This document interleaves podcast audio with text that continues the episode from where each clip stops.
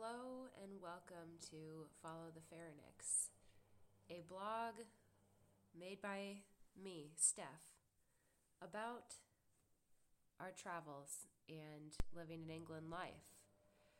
Um, if you can't tell already, I am quite ill. Caught a cold. That's what traveling through three planes and three train rides will do to you. So bear with me. I'm talking as loud as I can right now. I realized on my last upload that my voice was really quiet, so I'm trying to talk louder, but also I'm sick. So, anyways, on this episode, I'm talking about what we ate in Prague. Super fun. Starting off with my weekly bits and bobs. The word of the week is Beshibny, meaning flawless in Czech, which I did not say this word flawlessly. Story to come. Recipe of the week is topla kokolada. Don't know how to say that either. Um, a European style hot chocolate. Story on that to come below also. Um, my current read, I am back to the Seven Half Deaths of Evelyn Hardcastle. I left it behind on my trip because it's too big to bring in my backpack, but now I am continuing the read. Uh, latest hike. So we actually did this hike uh, before we left on our trip to Italy and Prague, and I'm calling it the Tors Extravaganza on Boxing Day. So we did this with our neighbors, Roger and Kath, and their kids were in town um, yeah, we hiked for four and a half hours. We did. We started at Belstone, which is a little village inside the Dartmoor Park. Um, and we hit up Belstone Tor, Higher Tor, Oke Tor, East Mill Tor, and Row Tor. And then we walked down to the valley where everybody except me and son Isaac, who are the only sane people, everybody else took a dip in the icy river, um, including Micah. So if you want the video on that, hit me up. I will share it with you. Then we circled back to the Nine Sisters, which I think is uh, Micah's probably going to roll his eyes at me, but this is like a tiny version of Stonehenge, essentially. Um, yeah, the hike took around four and a half hours and we stopped a lot at the top of each tor for cake and coffee. Roger loves Lord of the Rings, so there was a lot of good second breakfast jokes, and yeah, it was a good time. There's some photos on the blog if you care to see. Wildlife spotted in Prague were a lot of white speckled pigeons, which I remembered from my last time there but had totally forgotten about until I saw them. Really pretty. Um, all right, on to the actual blog post. What we ate in Prague. Sorry, I'm so sick. Um, on January 3rd, 2024, Micah and I said arrivederci to our lovely Italian crew and took flight to destination number three, Prague. This is my favorite city in Europe so far, um, a must see for its architectural beauty, good eats, and fabulous culture. The last time we were here was nearly seven years ago on the final leg of our honeymoon backpacking trip. Such sweet memes. To be honest, Micah and I didn't do much this time in Prague. We hit up the art museum, but it was just okay, in my opinion. Wouldn't necessarily recommend it. What we did enjoy was eating a lot of good food and drinking a lot of good coffee. I think we are both feeling the impending return to work and school and wanted to lean into vacation life as much as possible in these last couple days. So, here's a list of our indulgences. If you've never planned to visit Prague, this list might be useless to you, or it might just change your mind. We'll see. First stop, Creperie Miraculum. Incredible gluten free crepes. We shared two a bacon and Gruyere and an apple and creme fraiche. The presentation was insane, and the lady serving us was so nice.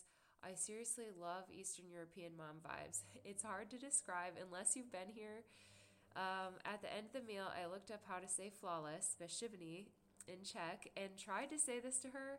She did not understand me, so I had to show her the word Google gave me on the phone. She smiled, gave me a nice arm squeeze, said thank you, and walked away laughing.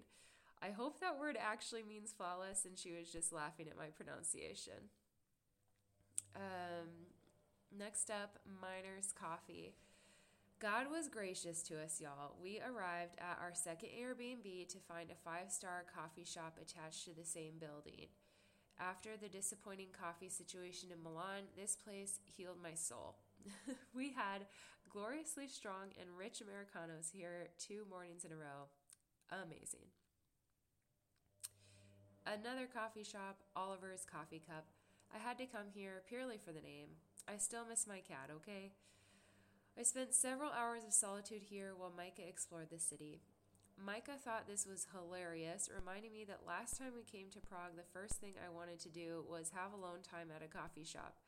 Something about this city makes you just want to curl up and drink something warm. It's a whimsical, cozy Prague thing that just needs to be experienced. Oliver's is located in Wenceslas Square, with a view of both the Natural History Museum and the Good King W himself in statue form. Coffee quality unknown because I got two thick hot chocolates and made Mike order one for himself when he came to pick me up. They were that good. Third stop, I can't say this, uh, Babachina Spiz. Baba, Babachina Spiz, something like that. En route to the art museum, there was suddenly a massive gluten free this way sign, and I obeyed the command to follow. Down a dark alley, following the arrows through a few more turns, and we found this gem. I got amazing, squishy, chewy bread here, and of course, a donut. The first picture Micah took of me with the donut, we both laughed so hard because we didn't realize there was an advertisement behind me of a mostly naked woman on a beach. I was like, that cannot go on the blog, and we tried again. There is the photo.